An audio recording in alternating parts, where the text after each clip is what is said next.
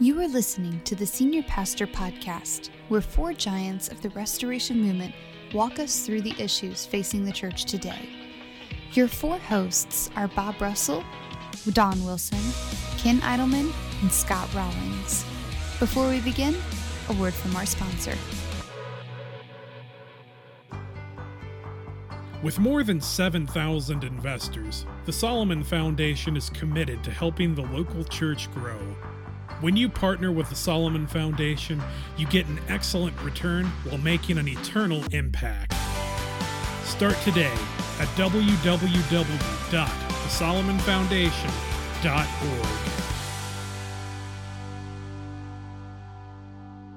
Welcome to the Senior Pastor Podcast. I'm your host, Matt Rawlings, teaching pastor at Christ Community Church, and I am joined by Bob Russell, founding pastor, Southeast Christian Church, Don Wilson, founding pastor, C C V in Phoenix, Arizona area, Scott Rawlings, the founding pastor of Christ Community Church in Portsmouth, Ohio, and Ken Idleman, the former president of Ozark Christian College and the former lead pastor of Crossroads Christian Church in Indiana. Well, folks, we were talking just before air, even before the economy and inflation kind of went screwy, the number of Americans with credit card debt has skyrocketed, and pastors and leaders are not immune. And unfortunately, I don't know, maybe, Ken, you know, or of any class at any Bible college or seminary that teaches a pastor how to budget and how to do so in a way that they can put some money back for retirement and their children's education or, or whatnot. But I know that you guys talk to a lot of pastors. I know Dad's done a lot of work with people over the years. Uh, I know you used to use, Dad, Crown Financial when you'd sit down with couples, try to get their budget together. But what do you say to, I mean, you've got, say, a young man of twenty-three or twenty-six, fresh out of school. He's probably got anywhere from fifty thousand to eighty thousand dollars in debt, student loans. He's probably looking for a job that pays maybe forty thousand to fifty thousand dollars a year. What do you do? Have you addressed this? Do you address this? Should the schools be addressing this? I, yeah, I definitely think so. Uh, in the formative years, you've got to get some things straight before you get out there um, very far in the world. I um, I think when I taught practical ministry class at Ozark for four years or so, Uh, we had one section that was on personal finance in that class, and that morphed into a class on personal finance in the curriculum. We've we've got to teach the, the biblical, the fundamental biblical principles about money management, and these work. Uh, number one is to resist debt. Number two is to control spending. Number three is to enjoy giving. I think that's what Scripture teaches about money management. Get, getting those three things in place. If you control your spending, you're going to res- resist debt, and you're going to have more to save, and, and you're going to have money to give.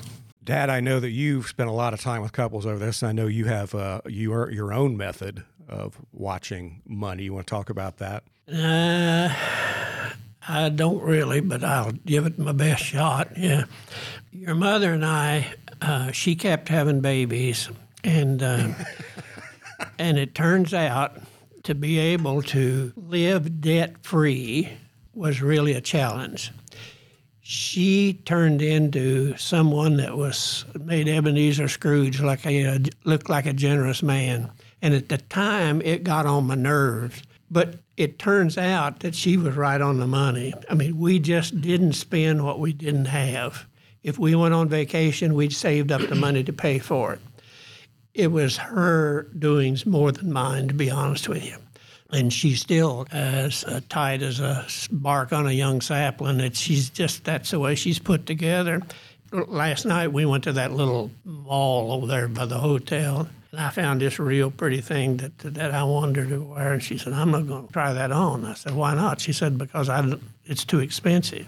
That's the way we made it, because Ebenezer wouldn't spend it, and it worked out that we were never in debt on anything other than the house. And then when we sold the house, we put the money with Solomon Foundation, and the, and the money that came from that pays for the place where we live now. But that principle, it was, we, we weren't taught that. It was because Ebenezer insisted on, and where she got it, I don't know, because she was raised privileged. I grew up on the farm. I'm like, Don, I, I didn't, I couldn't spell vacation, much less know what they were, until after I got out of college. And that was because she, her family had a little place in Florida, I doubt if Jesus would have stayed at it. It was so crummy looking. But anyway, uh, they went down there every year. I know this is rambling on, but it just boiled down to we didn't spend what we didn't have. Well, you also do something, though, because I know I've seen you do this, and I've seen tell other people, you write down every dollar you spend. I know exactly where every penny goes, right? And and you have to do that to start to get things under control, because you spend a lot of money that you don't even think you're spending until you have it in black and white before you, so you know. That's the first thing I ask them to do for two months. If you're coming to me, if you don't keep, and if you cheat, you're gone. I won't mess with you. You, if you, if it's ten cents for the, I want it down on paper. Then we'll, and they're shocked to find out where their money is gone because they had no idea. It's a dollar here, a cup of coffee here, a cup da da da da da da. We're living in a time where there's almost no self-discipline when it comes to anything, much less money. We were talking about drinking and everything else that here earlier. Well, it's it's also an age of what I heard someone the other day being interviewed called the age of invisible money, because people don't use cash anymore. They just use a credit card, and they use a credit card for everything. And they'll sign up for something online, and they'll forget that they signed up. Then they can't figure out how to unsubscribe from it. And suddenly that's coming every month, all this other kind of stuff. But, but I thought the it was credit card thing is really handy when you sit down and help people find out where their money is going. Yeah. You bring that, you have, a, you have it in black and white that they can't deny where they've used it. Uh, they have to keep a little booklet there for things that aren't on the credit card. I don't object to that when it comes to time of helping them evaluate what's going on, because I was shocked. I was listening to Dave Ramsey. He's saying the average is like eighteen thousand dollars on credit cards on now. On average, yeah. Yeah, where in the world? And these are the same people that have sometimes anywhere from fifty thousand dollars to one hundred thousand dollars on, on uh, school loans. I mean, holy cow. I don't see how they ever are going to get their head above water. And then they wonder why they have tension at home. Yeah. You talk about, you talk about finances and the pastor. Um, My, I never got an allowance uh, growing up, so uh, honestly, uh, we didn't have any money either, but my, my parents never taught me how to, how to budget. So when my wife and I got married, uh, we basically said we are going to put God first and tithe, and my first church full-time was one hundred dollars, mm-hmm. and I was married and had a child, but we still tithe. And then we tried to increase it after that, but uh, I used the, I preached the eighty ten ten principle, live off of eighty percent, save ten, and tithe ten. Honestly, I didn't do a good job saving. I, I did not do a good job saving. I didn't teach my kids either. That they, uh, when we we gave way beyond the tithe, and often uh, we would say, "Don't complain right now because money's tight." But I think the difference for a lot of preachers depends on whether you take over an existing church where they already have a building, or whether you are a new church planter where you have to sacrifice and model generosity for every building program. My struggle was going through four building programs. Uh, literally, we gave everything to the church. And so when I got ready, getting close to retire, I can honestly say my, we didn't have anything to live on. And the elders stepped up and were very generous and helped with that. But so I think it's tough when you're the pastor and you have to model it during those sacrificial giving times. But I would say the major problem today, it would be with me or anybody else, a delayed gratification. If if you can control delayed gratification with your kids, and we're not going to get that until we can afford it, start putting some money aside and saving. Right. If you can teach them to overcome delayed gratification, I think you're putting in place the principle that you won't go in debt. Because you're you're going to delay it. And so, again, we, we've gone way beyond the tithe, but I did not do a good job saving, and I didn't do a good job teaching my kids how to budget. I've invoked your name, Don, more than once in classes that I've taught because I knew from my son-in-law serving on your staff for seven years about your and Sue's sacrificial giving in order to lead out uh, some of the building programs you had at C C V. So I just want you to know that, and uh, and I and I appreciate your model in that regard. Um, I think one of the things that helped Kayleen and me most was at thirty-five, I paid off my house and have not been in debt since I was thirty-five years old. Now I'm seventy-five. Mm-hmm. So forty years of no debt. it really it really makes a difference in the freedom that you have. And it's not for it's not for everybody, but it was and it was before Dave Ramsey. It just made sense to me, and I didn't like to make payments. So, but I, I think if I, if I go back and do it again, I'd say to my thirty-five-year-old self, yeah, get out of all debt if you can as soon as possible. My story would be very similar to Don's. I was taught as a boy to tithe. So the first paycheck I made as a teenager, I tithed. And God promises, prove me now herewith, see, I will open the windows of heaven, pour you out a blessing so great you can't receive it. And I hear Don say, well, I wasn't very good at saving, but the Lord took care of you. Yeah. The Lord blessed you. And the same with me. Uh, we went through five or six major fundraisers, and I couldn't ask the people to do what I wasn't willing to do myself. I drove a Vega for a long time. And you know what? We don't have to compete with people in the church for them to respect us. Mm-hmm. They will respect you more as a preacher if they know you're willing to delay gratification, if you're willing to make sacrifices. And they they say, he, he's he's not spending more than he than he makes. They will lose respect for you if they see you living higher than you're able to afford. They have to bail you out. Mm-hmm. And and if they see you willing to humble yourself and make sacrifices, that's what helps build the church. God resists the proud. He gives grace to the humble. Other people do too. And I think the Lord takes care of you if you don't spend more than you make and you're willing to give generously along the way. The elders of the church took care of me, and I, I think that the Lord took care of me in that. Two things that kill us in almost every area of life: unrealistic expectations and unfair comparisons. If we expect to make a lot of money when we're entering ministry and we're comparing ourselves with other people who are in the church, we're going to be disgruntled. And envy and greed will do us in. We're going to spend more than we make. And I, I think we ought to be wise stewards, but it begins with being willing to tithe. And I, I had a goal. Uh, I wanted to give away half of what I make along the way, and I found out that old saying is true. The Lord's got a bigger shovel than, than we shovel out. And you talk about knowing where your money's spent. I look back at the places where I've played golf and the places I've got to travel to, and I didn't have to pay for that golf, and I didn't have to pay for that mission trip. I give credit to the Lord. Amen to that. That, that uh, you know what? Uh, I've lived like a king because of, uh, other people have been generous with me. Yeah, me too. I could tell you stories, but I can't because of names and things. That I'm talking about significant gifts. Within the last year, a couple walked into my office and handed me ten thousand dollars and said, no, you don't, we don't want this on the, as contribution to the church. This is a gift you use any way you want to. And I say, keep them cards and letters coming in. You know? But people are kind they to are. you if they yes. if they see that you genuinely care for them and you've you've uh, been wise with your own stewardship. The the Lord really fulfills His promise. I will pour you out a blessing so great you can't receive it. Going back to kind of kind of joining together what we talked about dealing with culture. Now let's talk about dealing with, you know, young pastors especially, but I think everyone. What I have seen and what I've been told by financial advisors is one of the reasons anybody gets himself in financial trouble, pastors, leaders, whoever it is, is that we have redefined, especially over the last twenty, thirty years, what is a necessity in life. It's not enough to have a T V. It's got to be a seventy-two, you know, inch, whatever, eighty-four inch.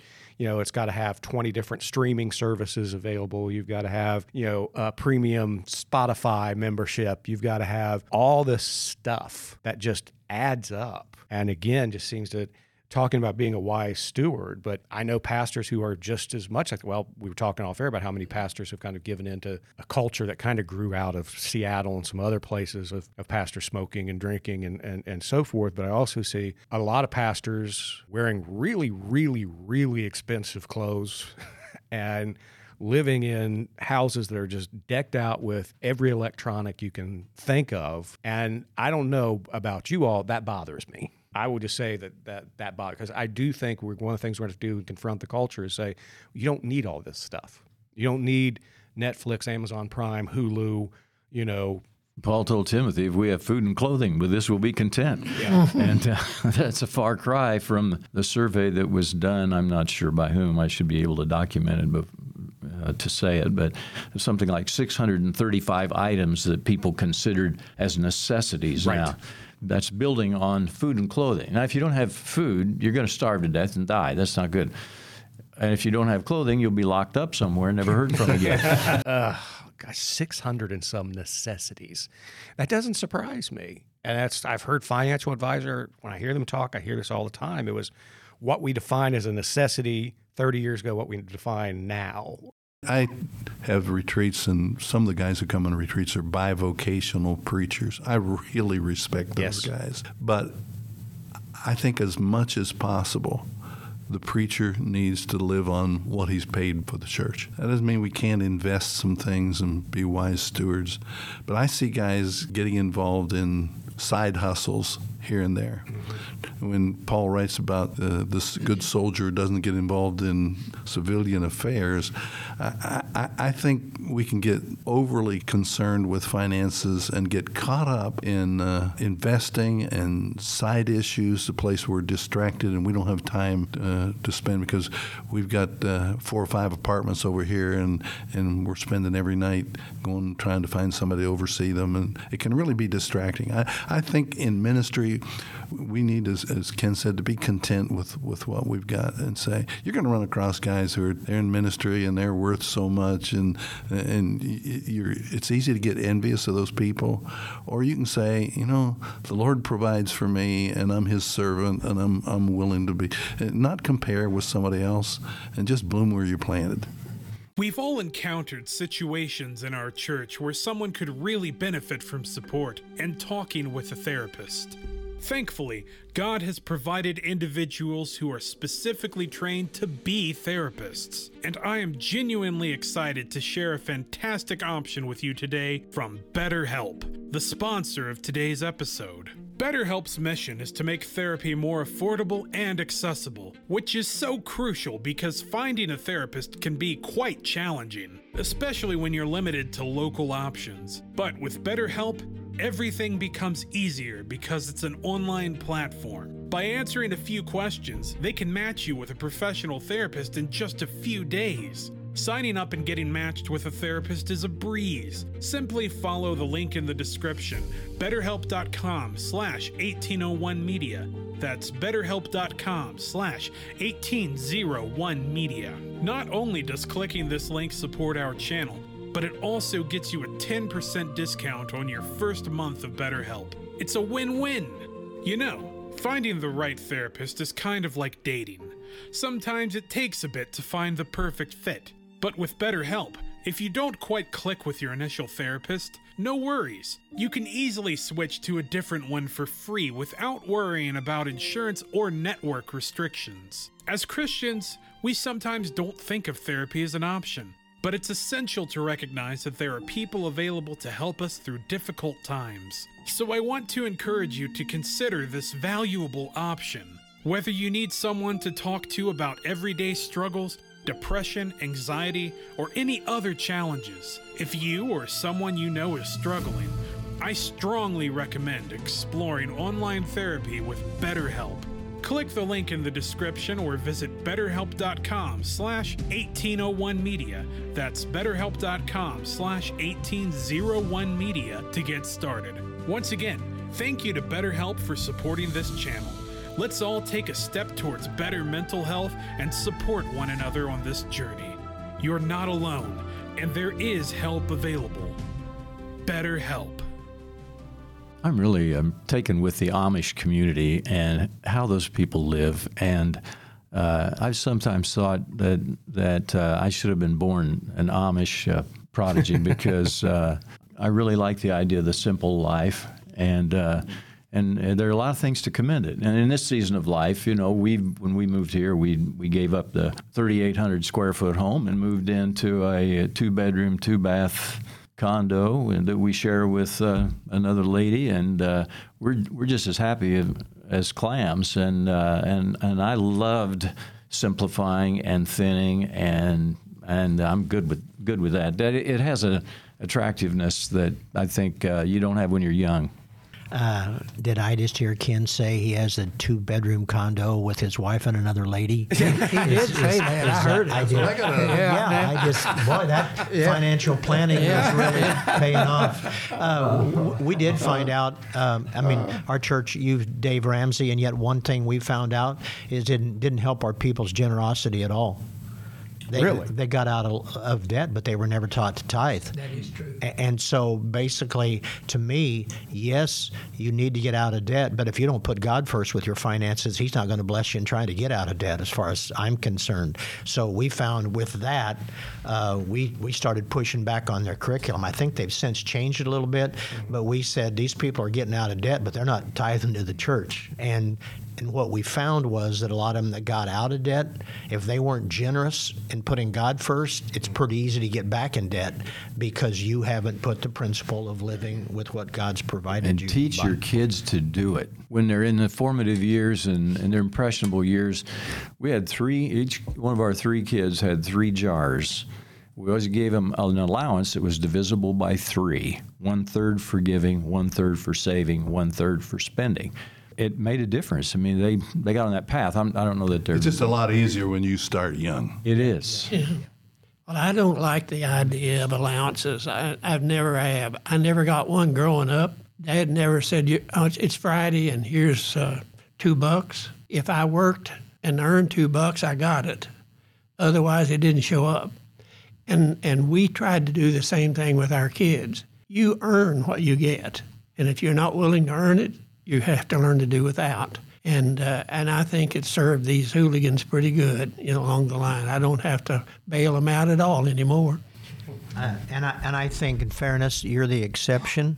Uh, I I because that's the way we were raised. But I think, Ken, your idea of uh, having them while they're still at home set those dynamics in place of a jar for saving, a jar for, for giving, and a jar, you know. Uh, uh, I, the self-discipline. I, yes, is, I, is I, I I would say I wish I would have I would have I would have done that. Yeah, I wasn't taught to give, and my po- parents were young Christians, and and uh, I remember my dad writing a check to the church every morning. So I did have the benefit of that that example after he became a Christian. But um, I tell you how I learned to give. I was a youth pastor in Saybrook, Illinois, and Bill Vandervoort was the was the preaching minister there, and he was kind enough to confront me. He said, Ken, I noticed when the offering plate's passed that you just get out your wallet and you reach in and pull out a bill or a few bills and put it in the, in the offering plate. You need to get offering envelopes. You need to pray about your giving, plan your giving. You're getting thirty-five dollars a week. Uh, you you need to think about giving about five dollars a week. I mean, he was that specific, and he was that confrontational. I've thanked him many times. He's still alive down in Florida, retired now, but I I thanked him because he's the one that taught me to, to give. What do you do? All you guys have preached in churches where you have staff members. What do you do about teaching your staff members to give or those who don't give? The extreme that I saw was a friend of mine here in town who preached at a large Baptist church, and he checked the giving of each of his staff people, and if they didn't tithe, he took it out of their salary. Now, I didn't think that was a good idea. But I do think we need to somehow train our staff people. You're using an example of a minister who helped you because he was very direct. Maybe we could be more helpful to some of our staff people if we confronted them. Yeah, I, I had a, a pastor friend that took it out of their salary, and I, I said, you're not you're not teaching them responsibility. That's forced giving. But what we did, we said there's an expectation of several things you will do. You will serve. You know, you will be in a small group. You will tithe. And so So we basically said every staff person is expected to tithe. Be- you actually did that out in public with yeah. your staff people. I heard be- you one because Sunday. Because I, I said as a leader of the church, and I was taught this by my father, he never asked us as kids to do something he didn't model first. And I said, if I'm going to be the pastor, I'm not going to ask you guys to do something that I haven't done. And so I said, I don't want to stand up and ask the people to tithe if my staff's not. Now, you say, well, what happened when you found? And so we checked. Were they, were they tithing? tithing or not, and because we knew what we paid them. We didn't know, we didn't check our elders to know what they got paid. We took their word for it, but but we extended grace. There would be, I could name probably four or five times where somebody wasn't tithing, and we went and talked to them, and it was because there was a major financial situation, a health issue or something that came up. We would extend grace on that and say, that's fine, we'll we'll work with you through that, but then try to get back to the tithe. Uh, even though I said to my kids, you know, I didn't I didn't teach them on um, how to how to do all that. I, I did when, when our money was tight, we would say to our kids, don't bother us about extra things because you know what we're doing. And I was hit right between the eyes one time. I was coaching my son in soccer. We left the soccer field, and I, this another assistant coach had a new van, and I said, man, I wish we had a new van. That's a nice van. And my son was ten, and he said, well, Dad, if you and Mom didn't give so much to the church, you'd have money to buy a van. And so I realized that that they were observing our lifestyle right. more than mm-hmm. I than I realized. And so uh, and so I think as, as a, a pastor, don't be afraid to share the joys, the struggles that you're going through yourself to your kids. Like, hey, this is a tough time right now, so like this year there might not be Christmas gifts, or you it's okay to let them know that we're in this together, but then when you're blessed, rejo- rejoice along with it.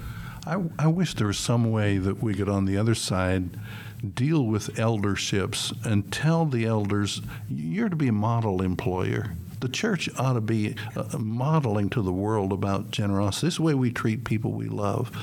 And I, I remember early on in this church, when they voted on the budget, they had the total budget, they had the preacher's salary listed in the bud- in, in the bulletin that was passed out on Sunday morning. And our chairman of the board got up and he said, now you'll notice that there's a sizable raise for the preacher this year. The economy's been down, but you know, it's probably more percentage than you're getting at work. But we believe the church ought to be a model employer. That's awesome. And that's awesome. And a lot of our guys are struggling in ministry because they got elders who are miserly. And I wish there was some way that we could get to church boards and say, would you be willing to live on fifty thousand dollars a year? Could you do that? Could you pay your, your health insurance? And could you take care of three kids like you're expecting out of your preacher? And we need to find some way to persuade the leaders of the church to be more generous with their preacher. Well, it goes back to one of the things that plagues a number of elderships and church leaderships is the old saying, you know, they hire a preacher, the elders say, Lord, you keep him humble, we'll keep him poor. Yeah, and uh, yeah, I've, I've I've certainly seen that. So I think it goes without saying that you can chime in. One of the things you're arguing is, one, you got to model this, especially giving and tithing, and, and make that part of your, your budget. I would, you can go back, I'm kind of shocked. I haven't looked that closely at Dave Ramsey's books, and so I'm kind of shocked that that's not a major emphasis, because I remember in Crown Financial, the old days with Larry Burkett, it was. You know, there was always that line item on there, ten percent tithe. And that's the one I know, Dad, you use when you yeah. people. Yeah, it's the ten ten, like Don said. I did. We did the same thing. Yeah. That That's the way we did it regardless. Yep. Here, here's something that I noticed that I think is changing. I think the guys that are still struggling financially is the small church, less than two hundred, and there's only one or two pastors. But what I'm finding with the larger churches, many of their new staff are being hired from the corporate world, not from Bible college. Mm-hmm.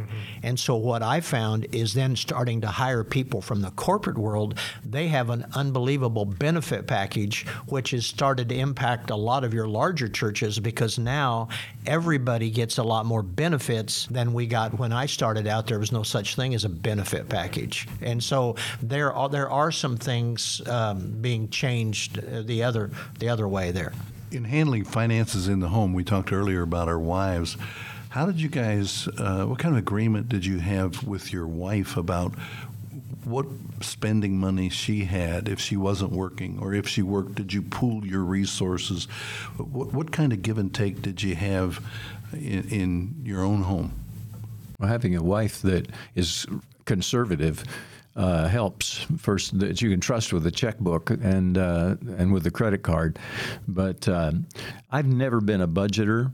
That's just partly the way I'm wired. My wife is is very much uh, a budgeter, a planner, an organized uh, person, and she is one that, that kind of, although I paid the bills, she, she was the one that helped to keep us between the lines. So uh, we kind of flipped the script on that. My wife pays the bills, ha- always has in, in our, our marriage. I think the one thing that's probably helped us not get in major financial problems, we always agreed one hundred percent on any major purchase. So, um, I mean, there's a little money, spending money we each have, and we don't hold each other accountable for that. But any major purchase, we always had to agree on that, or, or we did without.